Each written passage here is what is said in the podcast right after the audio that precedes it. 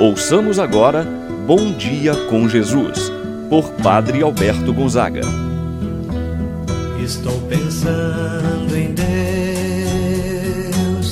estou pensando no amor, estou pensando em Deus, estou pensando no amor. Bom dia, meu irmão, bom dia, minha irmã. Que bom mais uma vez estarmos juntos neste momento de oração. Hoje, sábado, dia 6 de fevereiro.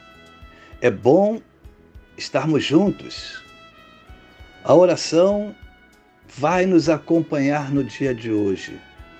É a presença de Deus hoje em sua vida e através de você, certamente em sua família. Que a paz do Senhor Jesus permaneça em seu coração, meu irmão, minha irmã. Iniciemos esse momento de oração em nome do Pai, do Filho e do Espírito Santo. Amém. A graça e a paz de Deus, nosso Pai, de nosso Senhor Jesus Cristo e a comunhão do Espírito Santo esteja convosco. Bendito seja Deus que nos reuniu no amor de Cristo. Rezemos agora a oração ao Espírito Santo.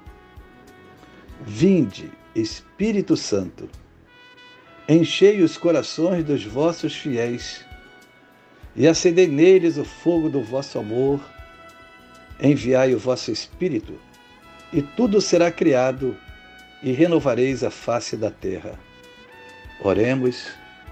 Ó Deus, que instruístes os corações dos vossos fiéis, com a luz do Espírito Santo, fazei que apreciemos certamente todas as coisas, segundo o mesmo Espírito, e gozemos sempre de Sua consolação. Por Cristo nosso Senhor. Amém. Ouçamos agora a palavra do Santo Evangelho, hoje Evangelho de São Marcos, capítulo 6, versículos de 30 a 34. Naquele tempo, os apóstolos reuniram-se com Jesus e contaram tudo o que haviam feito e ensinado. Ele lhes disse: Vinde sozinhos para um lugar deserto e descansai um pouco. Havia de fato tanta gente chegando e saindo que não tinham tempo nem para comer. Então, foram sozinhos de barco para um lugar deserto e afastado. Muitos os viram partir e reconheceram que eram eles. Saindo de todas as cidades, correram a pé e chegaram lá antes deles. Ao desembarcar, Jesus viu uma numerosa multidão e teve compaixão, porque eram como ovelhas sem pastor. Começou, pois, a ensinar-lhes muitas coisas. Palavra da salvação. Glória a vós, Senhor. Meu irmão, minha irmã, os discípulos fiéis ao Mestre, a Jesus, voltaram da missão e, apesar de exaustos, sentem uma alegria em partilhar tudo o que fizeram e ensinaram. Alegria de partilhar com Jesus a obra missionária. No entanto, Jesus percebe o quanto eles estão cansados e lhes propõe um lugar para o descanso, a fim de recompor as suas forças. Vinde sozinhos para um lugar deserto e descansai um pouco, disse Jesus para eles. Os discípulos, a convite de Jesus, foram sozinhos para um lugar deserto para o descanso. No entanto, Chegando ao local, encontraram tanta gente, chegando e saindo, que nem tempo para comer eles tinham, diz o Evangelho. Pois muitos souberam para onde eles iam e chegaram ao local antes deles.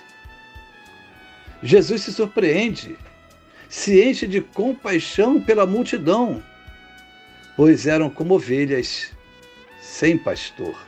Estavam sedentas de ouvir a mensagem de Jesus e de seus discípulos. Uma das características marcantes do coração de Jesus, que aparece em todas as páginas do Evangelho, é a sua compaixão, a sua misericórdia para com os pobres. Ao ver aquele povo sem pastor, que necessitava de escutar ensinamentos, necessitavam de algo para preencher suas vidas, eram sedentas de ouvir a palavra de ensinamento de Jesus e certamente quantos, marcados pela dor, pela doença, pela fome, quantos foram ao encontro de Jesus. E diz o texto que Jesus se compadeceu deste povo prefere que seus apóstolos fiquem sem o descanso de que necessitam, mas não venham abandonar o povo. Jesus sentiu em seu coração a dor daquelas pessoas. Fez sua a dor daquele povo. A multidão estava abandonada mas Jesus, pelo seu amor, pela sua misericórdia, acolhe a todos. Podemos também lembrar de um pai de família, de uma mãe de família, que diante da necessidade de seu filho, mesmo que se cansado estiver, vai suplantar vai colocar de lado seu cansaço. Desejava ele um dia de descanso, mas pelo seu filho, ele é capaz de tudo.